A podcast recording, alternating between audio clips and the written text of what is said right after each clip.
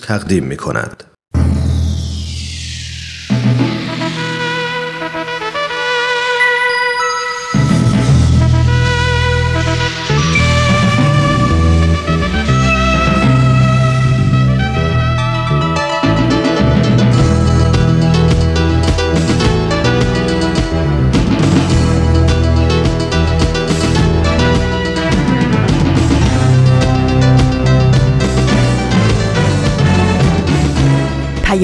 دوست.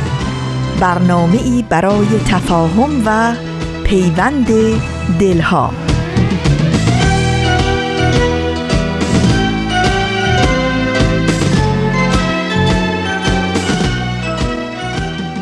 اوقاتتون به خیر و شادی دوستای خوب پیام دوست یک شنبه ها امیدوارم که همه لحظه هاتون چون روز باشه و همه روزهاتون آفتابی و پر از گرمای عشق.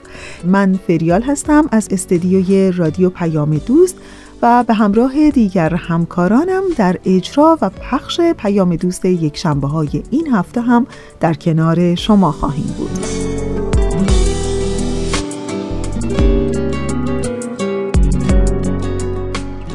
18 روز از خرداد ماه سال 1399 خورشیدی میگذره که مطابق میشه با هفتم ماه جوان 2020 میلادی.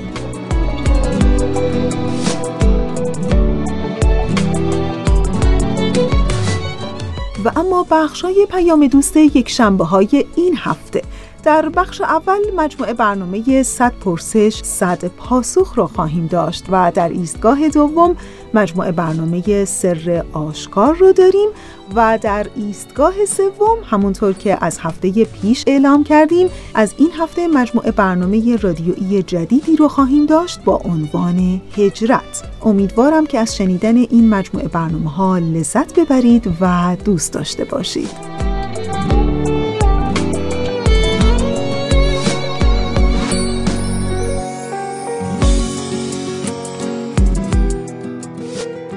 حالا به این نکته فکر کردین که مؤثرترین کاری که شما برای خودتون بتونین در زندگی انجام بدین چیه؟ شاید کارهای خیلی زیادی باشه ولی به نظر من یکی از اونها پذیرش مسئولیتمون در کلیت زندگیه می‌دونین مسئولیت پذیری سودمندی های خیلی زیادی داره که ما می‌تونیم تعدادی از اونها رو شناسایی بکنیم و بر طبق اونها عمل بکنیم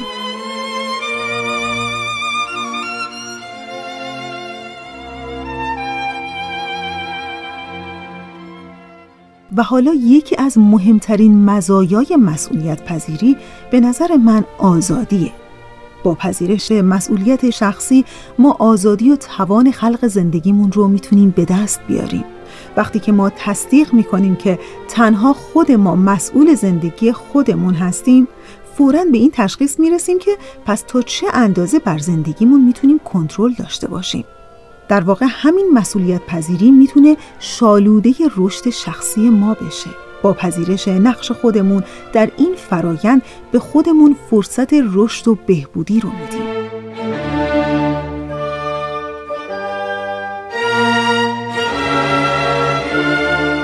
یکی دیگه از مزایای مسئولیت پذیری در واقع میشه گفت دریافت اعتماد و احترام از دیگرانه. وقتی ما مسئولیت اشتباهات و اقدامات خودمون رو میپذیریم وعده یا حرف ما معنای بیشتری برای اطرافیانمون پیدا می‌کنه. و علاوه بر اعتماد ما می‌تونیم احترام بیشتری رو از اطرافیانمون دریافت کنیم.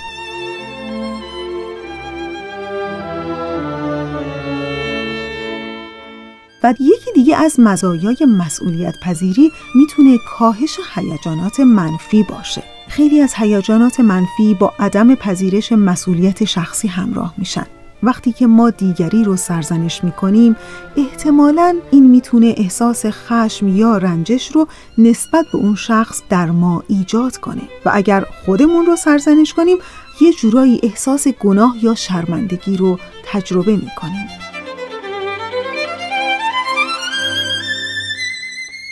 و در نهایت می‌خوام بگم بدترین قسمت انکار مسئولیت اون تجربه احساس ناتوانیه. وقتی که هر کدوم از ما احساس کنیم که هیچ کنترلی بر زندگی خودمون نداریم به راحتی می‌تونیم دچار همون سیکل معیوب افسردگی بشیم. ولی درست زمانی که رشته زندگیمون رو به دست بگیریم و بر زندگیمون کنترل داشته باشیم و اون رو با اهداف کوچیک و بزرگ حتی اهداف روزمرهمون پیش ببریم اون وقته که احساس خوشایندی در ما به وجود خواهد آمد و این حس خوب زندگی در ما ایجاد خواهد شد. زندگی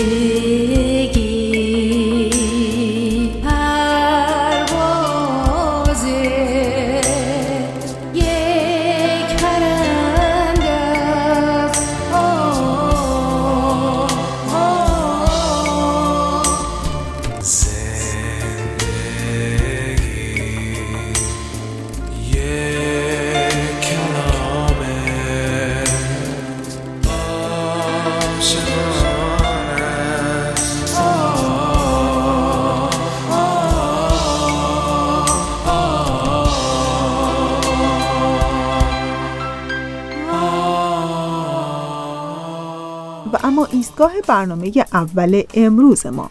مجموعه برنامه 100 پرسش 100 پاسخ. ازتون دعوت می‌کنم به قسمت دیگری از این مجموعه برنامه گوش کنید.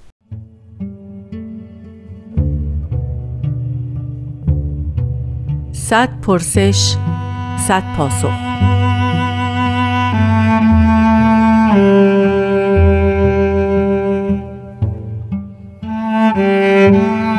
پرسش 66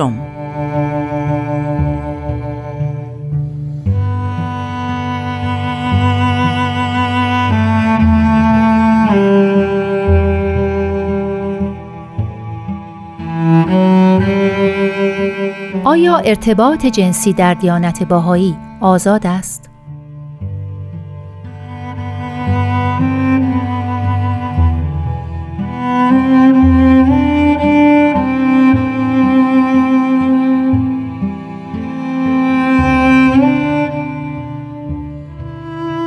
وقتتون بخیر شیدا ارفانی هستم. درست چند دهه قبل یک انقلابی آرام آغاز شد و این انقلاب در امور جنسی هنوز هم ادامه داره. یعنی جوامع شروع به پیشرفت کردن و از اون به بعد زنها توسعه استعدادهای خودشون رو احساس کردن باید حرکت کنن موقعیت ها و فرصت ها رو به دست بگیرند و همدوش مردها جلو برن به دلیل همین مسئله و همین انقلابی که ایجاد شد تاثیر زیادی رو ساختارهای قدیمی خانوادگی و روابط اجتماعی گذاشت و یک شرایط انقلابی و دگرگونی خاصی در نظام خانوادگی به وجود اومد. از اون به بعد مقوله همین مطلب در انقلاب در امور جنسی هم بی تاثیر از این زمینه کار و توسعه استعدادهای زنان نبود. به همین دلیل مطلبی که امروز اینجا قرار هست مطرح بشه این هستش که یک عواملی تاثیر می‌ذاره روی زمینه های وحدت و استحکام خانوادگی.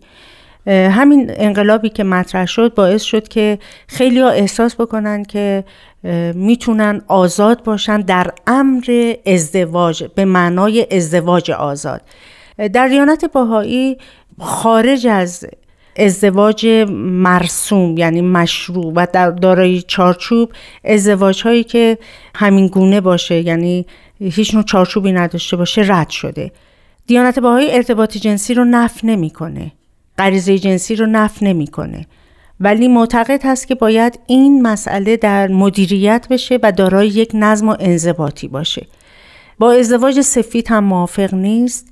با ازدواج هایی هم که معتقدن ما چند سال با هم باشیم و بعد اگر احساس کردیم می‌تونیم با هم زندگی کنیم ازدواج می‌کنیم این هم رد شده. از نظر علمی هم آماری رو کسایی که محققانی که در این زمینه کار کردن دارن. دیدن که آمار طلاق کسانی که مدت زمانی با هم به طور آزادانه زندگی می‌کردن. و بعد تصمیم گرفتن ازدواج کنن. با اونهایی که نه این مدت زمان با هم نبودن ولی ازدواج کردن تقریبا آمار طلاقشون یکسان بوده. یعنی چندان تفاوت اینها با هم نداشته. و این بیانگر این هستش که ما تا یه مدت محدودی آدم ها می‌تونن نقاب به چهره بزنن و نقش بازی کنن. به هر حال ورود به زندگی نیاز به یک تعهدات و مسئولیت هایی داره و افراد باید خودشون رو آماده بکنن مجهز بکنن تا بتونن با توجه به این دو مقوله اساسی با قول معروف در زندگی و در خانوادهشون مستحکم قدم بر بدارن حالا این نوع ارتباطات جنسی که خیلی متداول شده در جوامع متعدد از دیدگاه دیانت باهایی مردود هست. ولی در چارچوب اون قوانین و مقرراتی که مطرح هست و اومده خیلی هم خوب هست. یک چیزی دیگه ای که دیده میشه در نظام جامعه امروزی و شاید برای خیلی ها سوال باشه در مورد این فرزندان ناخواسته است. ببینید عدم احتیاط کافی در روابط جنسی خارج از ازدواج منجر به وجود فرزندان ناخواسته میشه. و جالبه که خیلی از پدر مادر اصلا آمادگی پذیرش اینو ندارن. حتی آمادگی ندارن که خبر بارداری رو به همدیگه بدن. چه برسه به اینکه پذیرای این فرزند باشن و در نهایت این رو توجه داشته باشیم که فرزندهای ناخواسته خیلی خیلی دچار آسیبهای روانی و اجتماعی میشن و این فرزند ناخواسته فاقد عشق و محبت اولیه‌ای که از طرف پدر و مادر قراره به اون برسه. دوستان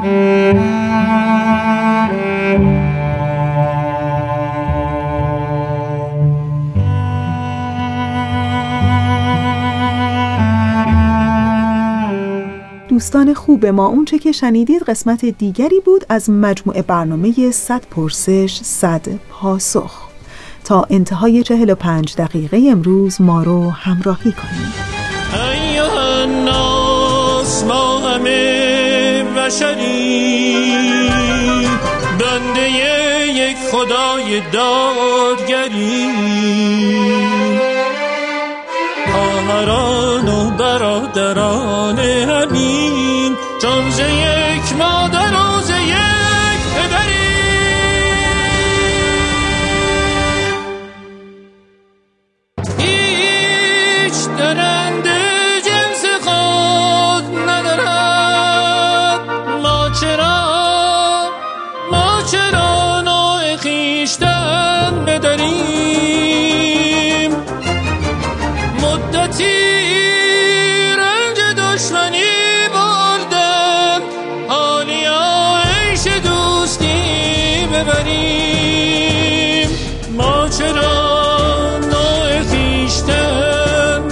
بداریم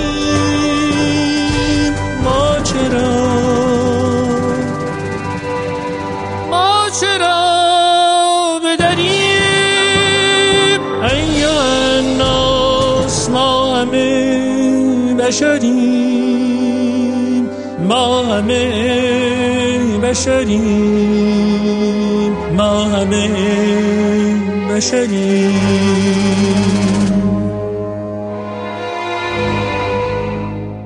مجموعه برنامه سر آشکار. مدتی است که شنونده این مجموعه برنامه رادیویی هستین. در این هفته هم می‌تونید شنونده قسمت دیگری از این مجموعه برنامه باشید. با هم گوش کنیم.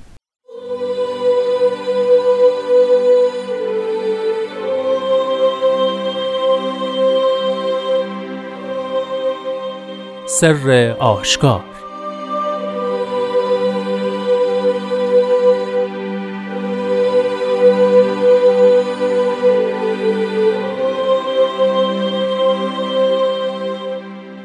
پسر هوا. اهل دانش و بینش سالها کوشیدند و به وسال زلجلال فائز نگشتند و عمرها دویدند و به لقای زلجمال نرسیدند. و تو نادویده به منزل رسیده ای و ناطلبیده به مطلب واصل شدی. و بعد از جمیع این مقام و رتبه به هجاب نفس خود چنان محتجب ماندی که چشمت به جمال دوست نیفتاد و دستت به دامن یار نرسید. فتعجبوا من ذالک یا اول الابصار.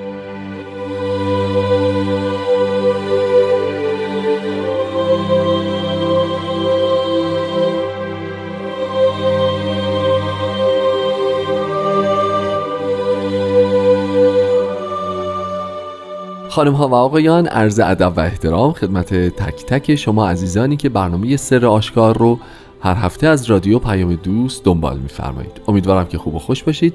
خوش آمد میگم بهتون این قسمت دیگری از این مجموعه است که به لطف و همراهی جناب خورسندی از لحظاتی دیگر تقدیم شما میشه.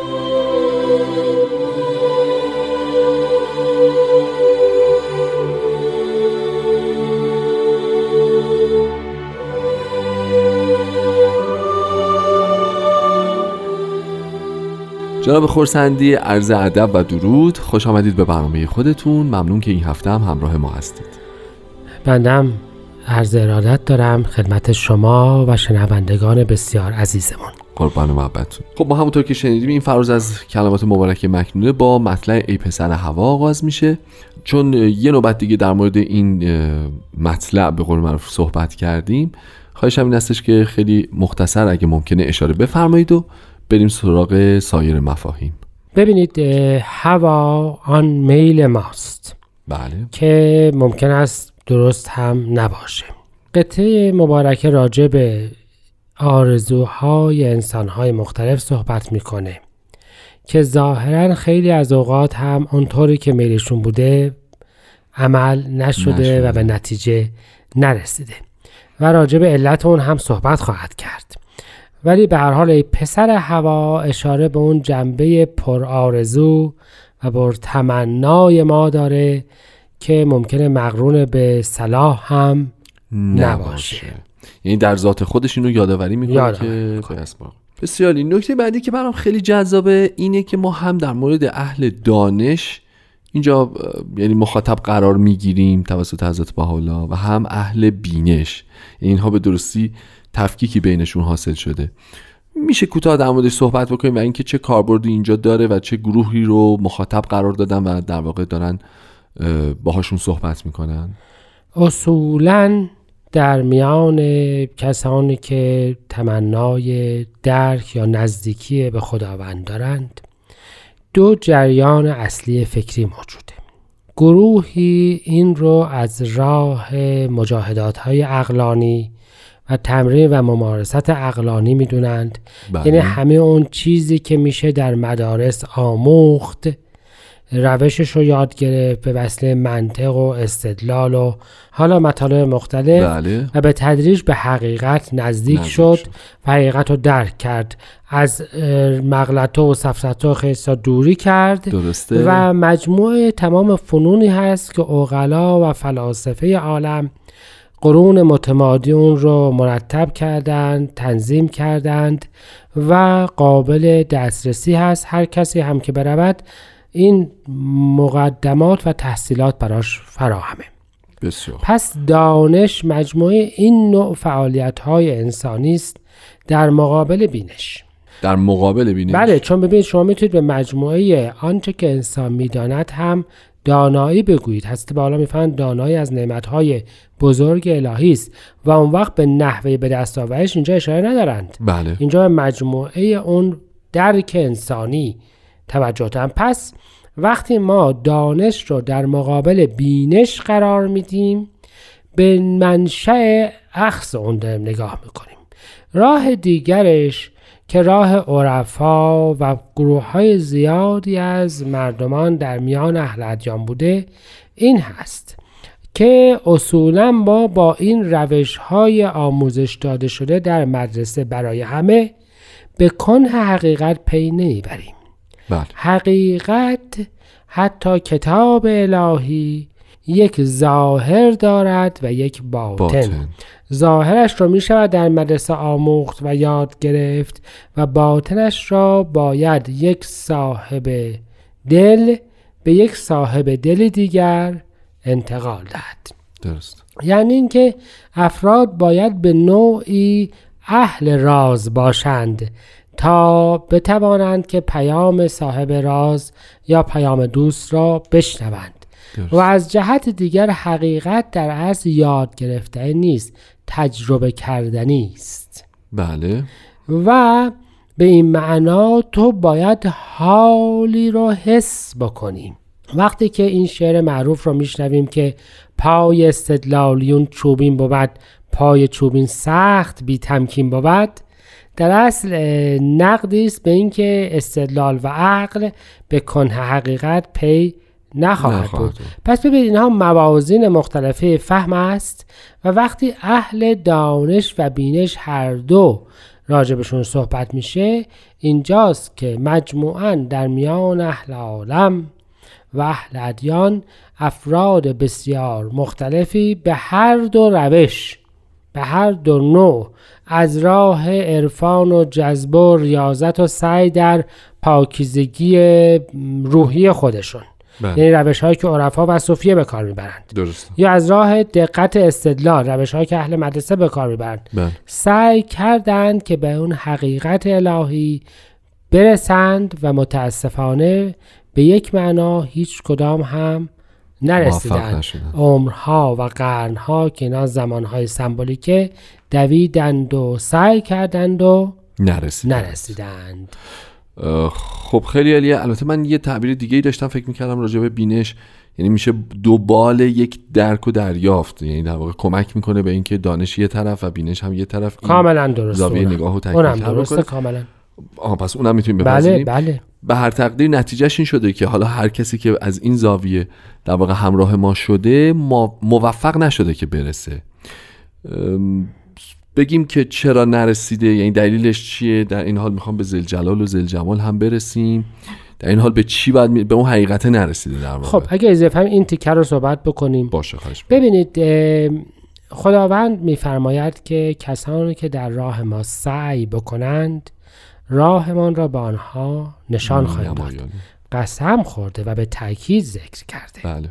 پس چرا نرسیدند؟ حضرت بهاءالله میفرمایند که به این جهت با وجود سعی نرسیدند که به چشم خودشان نگاه نکردند و به گوش خودشان نشنیدند و از روی مسموعات و منقولات سعی کردند که به حقیقت برسند و اصولا هر کسی که خودش رو از این مسموعات و منقولات پاک نکنه و با نیت پاک و چشم پاک به دنبال حقیقت نباشه البته به حقیقت ظهور مظهر الهی هم نه نخواهد بود. به همین جهت اگر یک عمر هم سعی بکنه در این چارچوب بسته پیله که برای خودش درست کرده البته از این پیله راهی به بیرون پیدا نخواهد, نخواهد کرد.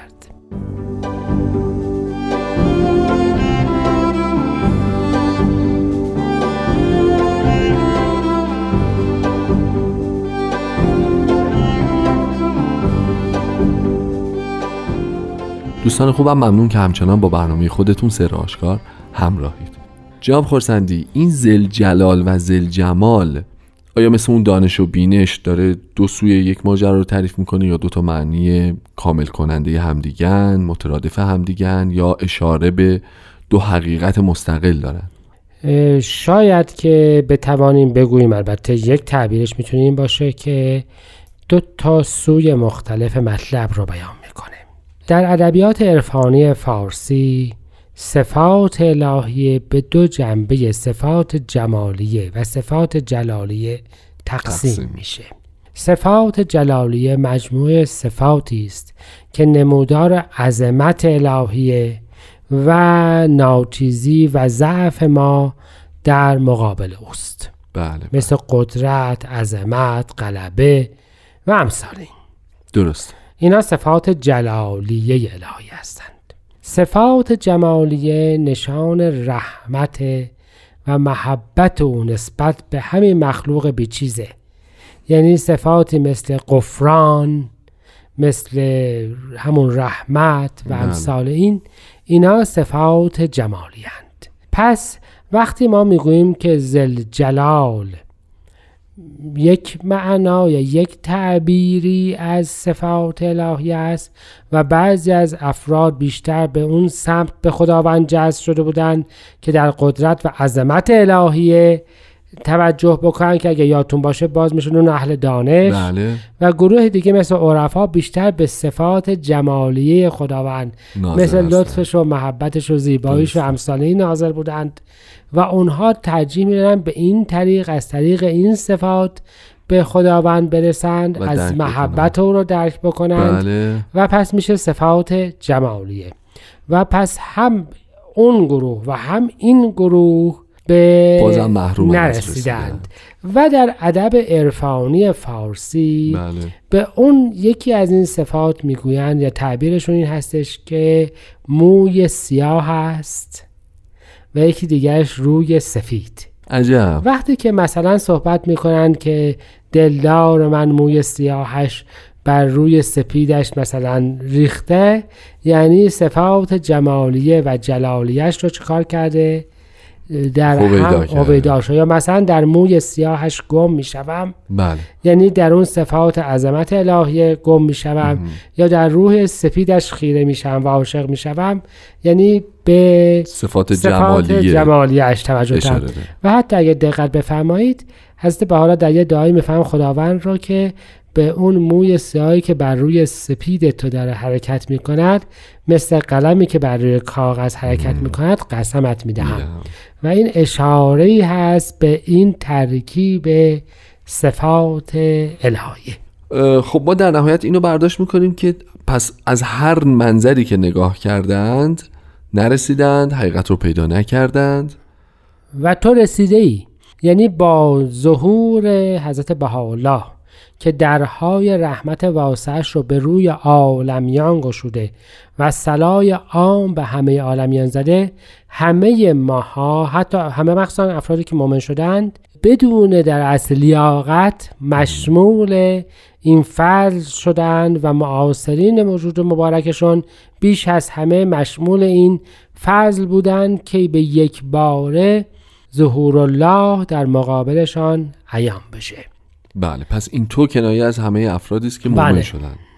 راجب حجاب نفس هم می‌خواید یک کوچولو با هم صحبت بکنیم چون این ظاهرا مانعه دیگه. خیلی یعنی آخرش اگه بله بدونیم که چی بله شد که پس بله نتونستیم. حضرت بهاءالله در اینجا یه نکته بسیار مهمی رو بیان میفرمایند. ظهور الهی حجابی ندارد. حتی گذشتگان ما می‌گفتند که عظمتش در پرده های نور مستوره. ولی معنای همه اینها این خواهد بود که پس هجاب مانع جزئی از وجود الهی است. بله. ولی اینجا می‌فهمم به هجاب نفس خودت محتجب شدی. تازه این هجاب نفس خودش کی اتفاق میفته بعد از اینکه به این مرحله در رسیده؟ حالی یعنی که چنین فضلی در مقابلت بود یعنی شناخت رو پیدا کردی در حالی که امکان شناخت رو داشتی و به منزل رسیده بودی و به مطلب واصل شده بودی. و این مقام و این رتبه رو به دست آورده بودی؟ یعنی در حالی که مخاطب بودی و امکان دسترسی رو داشتی آها. و ظهور الهی واقع شده بود. بله. ولی تو به هجاب نفس خودت خودت. و آنچه که خودت برای خودت مانع تراشیدی از او محروم ماندی. یعنی این هجاب نفس چیزی است که همین الان هم صادقه. ظهور الهی واقع شده و هر کسی که از آن محتجب است به هجاب نفس خودش محجوب مانده است نه به خاطر نقص در ظهور الهی. با طبیعتا پس- یعنی ما نمی‌تونیم اون رو در بله. زیر سوال ببریم. عمل کرده ماست که زیر ما سوال. این که کاری کرده ایم که خودمان خودمان را محتجب کرده ایم و چشممان به جمال دوست زیبایی خداوند نرسید و به دامن یار نرسید. اگه یادتون باشه یهوه در کتاب مقدس دامنش رو می‌کشید و می‌رفت و امثال این یعنی به انواع مختلف به طور خلاصه تو به حقیقت دست پیدا نکردی. ولو اینکه در یک قدمیش. ولو اینکه یعنی حقیقت- بله. شنیدی در ظاهر شده ولو حقیقت ظاهر شده و برای همین هم می‌فهمند که از این بسیار تعجب بکنید ای کسانی که می‌بینید. صاحب بینایی هست. ای کسانی که بصیرتی دارید فهمی دارید از این بسیار متعجب بشید که چگونه در عین آشکار بودن حقیقت و ظهور الهی مردمان به خودشان مشغولند و از حقیقت دور. و من فکر می‌کنم که اصلا احتیاج به توضیح بیشتر نداره. هر لحظه به اطراف خودمان نگاه بکنیم در هر چیزی می‌بینیم که افراد به خاطر خودشان و نفع خودشان و خودخواهیشان از حقیقتی که بسیار آشکاره دور هستند و, و اون رو در خیلی از چیزها انکار می‌کنند. از جمله و مهمتر از همه در ظهور مظهر حقیقت. خیلی عالی است. خیلی متشکرم از محبتتون. از شما شنوندگان عزیز هم تشکر می‌کنم. یادآور میشم که مجموعه برنامه های سر آشکار رو می‌تونید از طریق پادکست های فارسی زبان جستجو بکنید پیدا بکنید و هر زمان که براتون مناسب بود اونها رو بشنوید. ممنونم که این هفته هم همراه ما بودید. تا برنامه آینده شما رو به خدای بزرگ میسپارم. خدا نگهدار.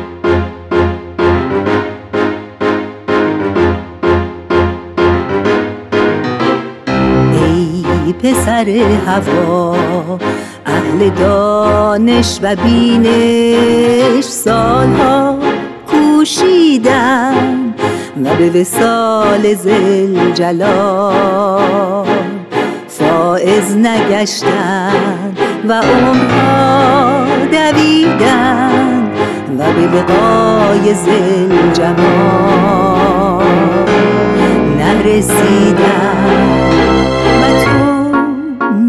نادویده به منزل رسیده ای و ناتلبیده به مطلب واصل شدی و بعد از جمیع این مقام و رتبه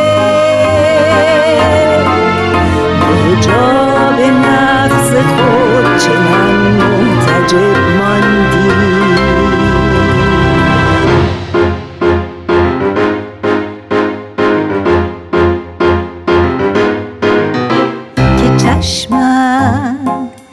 جمال دوست نیفتاد و دستم به دامن یار نرسید. فتعجبوا من ذلك یا اول الابصار. فتعجبوا من ذلك یا اول الابصار. و این هفته و مجموعه برنامه رادیویی جدید ما. مجموعه برنامه رادیویی که از هفته گذشته وعدش رو بهتون داده بودیم. با عنوان هجرت. ازتون دعوت می‌کنم به قسمت اول مجموعه برنامه رادیویی جدید ما با عنوان هجرت گوش کنید.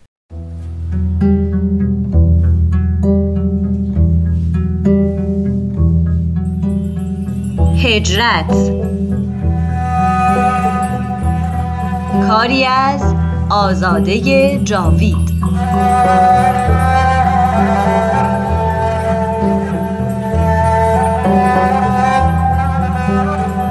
قسمت اول.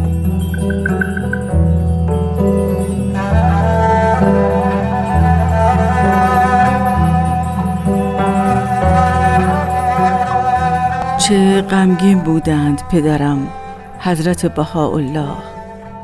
وقتی که این آیات را نازل فرمودند. از بیت و آنچه در او بود و از جان و آنچه متعلق به او گذشته فردن واحدن هجرت اختیار نمودم و سر به صحراهای تسلیم نهادم و به قسمی سفر نمودم که جمیع در غربتم گریستند و جمیع اشیاء بر کربتم خون دل بباریدند. با طیور صحرا معانس شدم و با وحوش ارا مجالس گشتم و چون برق روحانی از دنیای فانی گذشته و دو سنه او اقل از ما الله احتراز جستم و از غیر او چشم برداشتم که شاید نار بغضا ساکن شود. و حرارت حسد بیافزرد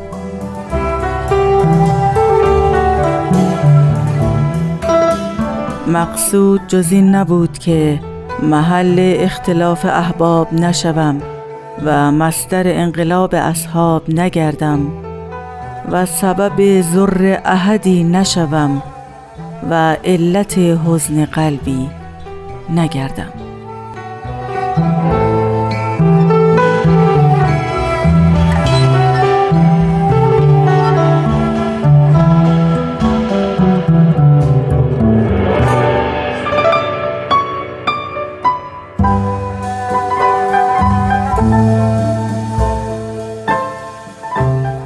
بنده محمد زرندی ملقب به نبیل.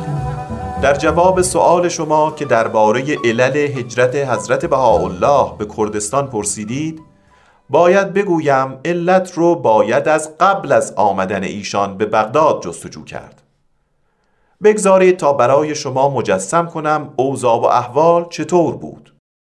خب حضرت باب به دستور امیر کبیر و فتوای علما به شهادت رسیدند.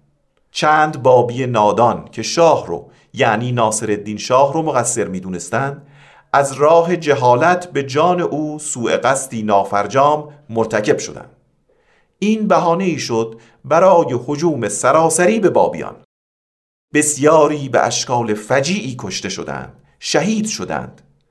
بسیاری از آنها آواره شدند. اموال و خانمان خیلی ها از بین رفت یا تصرف شد. بابیان پریشان خاطر و سرگردان و ناامید بودند حضرت بهاءالله به زندان سیاهچال تهران منتقل شدند چون ایشان رو از بزرگان بابی و مقصر در این امر می دونستند.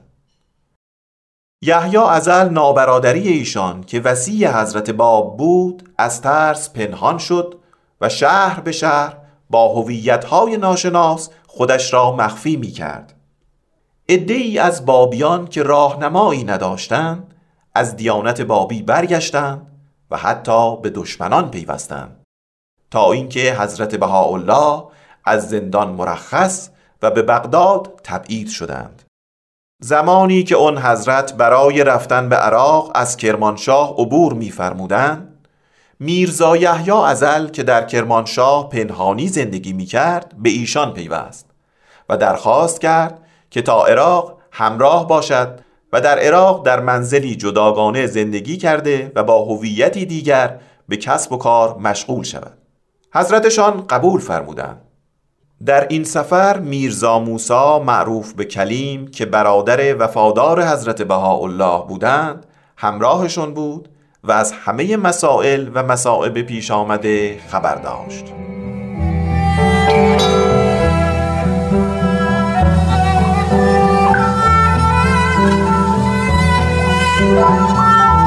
بله صحیحه. اما اوضاع بابیان ساکن عراق هم از بابیان ایران کم نداشت. در بغداد بابیان دچار ترس و تزلزل ایمان شده بودند. در کازمین پنهانی و با واهمی فراوان زندگی می‌کردند. اخوی میزا یحیی و یار قار سید محمد اصفهانی که مداوما به تحریک و تلقین او مشغول بود دچار حسادت نسبت به اخوی حضرت بهاءالله بود. و میان مؤمنین بیان پنهانی به تفرقه مشغول بود. هر روز اوضاع بابیان وخیمتر می‌شد. حضرت بهاءالله پس از ترک وطن و ورود به بغداد رسیدگی به نیازهای جامعه بابی رو که در بغداد گرد آمده بودند بر هر امری مقدم شمردند. شهادت حضرت باب و تعداد بسیاری از رهبران بابی بابیان را متشتت و معیوس و پریشان کرده بود. اولیای امور؟ رفتارشون چیزی جز احترام و محبت نسبت به ایشان نبود. بله حضرتشون تمام تلاش خود رو برای ایجاد یک جامعه متحد و ثابت قدم به کار برد که این امر موجب حسادت یحیی ازل و سید محمد اصفهانی شد و در عوض اونها تمام مسایی خود را برای ایجاد نفاق و دشمنی میان مؤمنان به کار بردند به این ترتیب اقدامات حضرت بهاءالله در اصلاح و بهبود اوضاع بابیان بی اثر موند و اون حضرت روز به روز بیشتر محزون و غمگین می شدن. ایشان در این مورد در بسیاری از آثار نازله در بغداد به این بلایا اشاره فرمودن و به خداوند پناه می‌برند. کدوم آثار؟ مثلا در لوح کل تعام که خطاب به میرزا کمال نراقی نازل شده میفرمایند چنان امواج دریای غم مرا در بر گرفته که احدی قادر به چشیدن قطره ای از آن نیست. چنان اندوهگینم که نزدیک از روح از جسمم جدا شود. بعد میفرمایند که ندای این مور زلیل ترد شده و ناراضی را بشنو که می‌خواهد از بین شماها بیرون رود و از انظار شما قایب شود. خداوند خودش شاهد بین من و بندگانش هست که من از دست این مردم چه رنج ها کشیدم. خب البته بیان مبارک به عربی است و من کم و بیش ترجمه فارسی رو برای شما گفتم. خوبه که شما خودتون این بیانات مبارک رو بخونید. بله همونطور که مشاهده کردید در این اثر و در بعضی دیگر از آثارشون به تلویح قصد هجرتشون رو بیان میفرمایند. اون حضرت علت مهاجرت خیش به کردستان رو فوران آتش بغض و دشمنی و حسادت برخی از بابیان ذکر میفرمایند. ایشان امیدوارند که این هجرت این آتش شعلهور رو فرو بنشانه خاطره ای رو از میرزا آقاجان خادم به یاد میارم که او از حضرت بحالا در همون زمان داشت. میرزا آقاجان کاتب و منشی حضرت بحالا بود.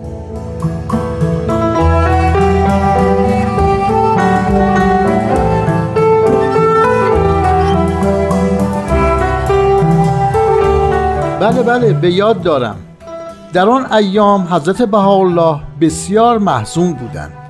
قبل از هجرت به کردستان روزی قبل از طلوع آفتاب اون حضرت رو دیدم که ناگهان از منزلشون خارج می شدن اونقدر مسترب و مشوش بودند که قدرت حرف زدن یا نگاه کردن به چهره مبارکشون از من سلب شده بود. قدم می‌زدن و با حیمنه و شدت و غضب میفرمودند که اینها همان مردمی هستند که سه هزار سال بت میپرستیدند و معبودشان گوساله زرین بود. حالا هم به همان اوهام مبتلا هستند. میفرمودند که هیچ نسبتی بین اینها و مظهر امر وجود ندارد. میفرمودند هیچ ارتباطی نیست میان این بندگان بتپرست و پیامآور پروردگار. من چی گفتم؟ چنان از حیمنه این بیانات در جای خودم خوش شده بودم که انگار مرده بودم. روحی در بدن نداشتم. حضرتشان فرمودند به این بندگان بگو این ذکر را بخوانند. هل من مفرج غیر الله قل سبحان الله هو الله. کل عباد له و کل به امرهی قائمون. بگو این را پانصد بار بلکه هزار بار شب و روز در حال خواب یا بیداری تلاوت کنند شاید موفق بشوند که پروردگار نظر لطفی نموده اسرارش رو بر عالم و عالمیان آشکار کند.